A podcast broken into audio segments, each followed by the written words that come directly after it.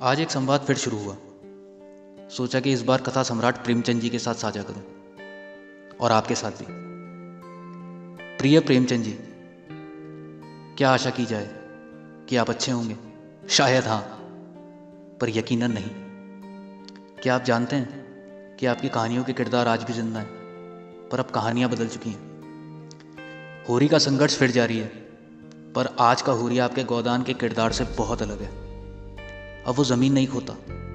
अब वो अपने सपने खो देता है और बिना परिस्थितियों से लड़े हार मान जाता है।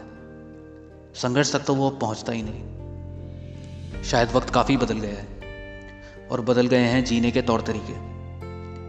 एक बहुत विचित्र सी बात है। इंसान की ईजाद की गई एक बहुत अनोखी चीज़ ने इंसान को कैद कर रखा है। मैं नौकरी की बात कर रहा हूँ। अब उम्र गुजरती नहीं, उम्र के तबादले होते हैं। क्योंकि आधी उम्र नौकरी की तैयारी में गुजर जाती है और आधी इसे करते करते। रंगभूमि के सूरदास की झोपड़ी आज भी चल रही है और वो आज भी अपनी कई चाहते को जलता देख रहा है और राख में ढूंढ रहा है अपने जीवन भर की पूंजी। ज़िंदगी में परिवार का एकजुट होना बहुत ज़रूरी है और ये बात उस गुजरे साल ने बताई। आपको पता है, दुनिया में एक नई बीमारी आ गई है। करोड़ों लोग परेशान हैं और लाखों मर भी गए हैं। ना जाने क्या क्या सोचा था पिछले साल लोगों ने। और क्या हो गया? दरअसल हमने अपनी ज़िंदगी को प्लान में बांट दिया है। पहले ये, फिर ये, और फिर ना जाने क्या क्या। जबकि हम जानते नहीं कि नीचे जाने वाली सांस ऊपर आएगी या नहीं, और सोचते ऐसे हैं मानो सब हमारे हाथ में हो।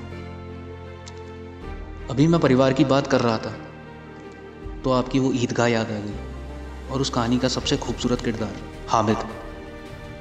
उसे कौन भूल सकता है? लेकिन अब हामिद चिमटा नहीं खरीदता, क्योंकि दादी ही साथ नहीं रहती। अब परिवार टूट चुके हैं।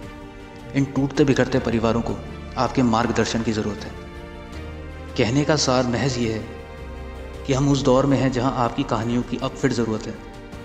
फिर ज़रूरत है दुनिया को जुम्मन शेख और अलगू चौधरी जैसे किरदारों की, जो यकीन दिलाएँ कि पंच परमेश्वर होता है।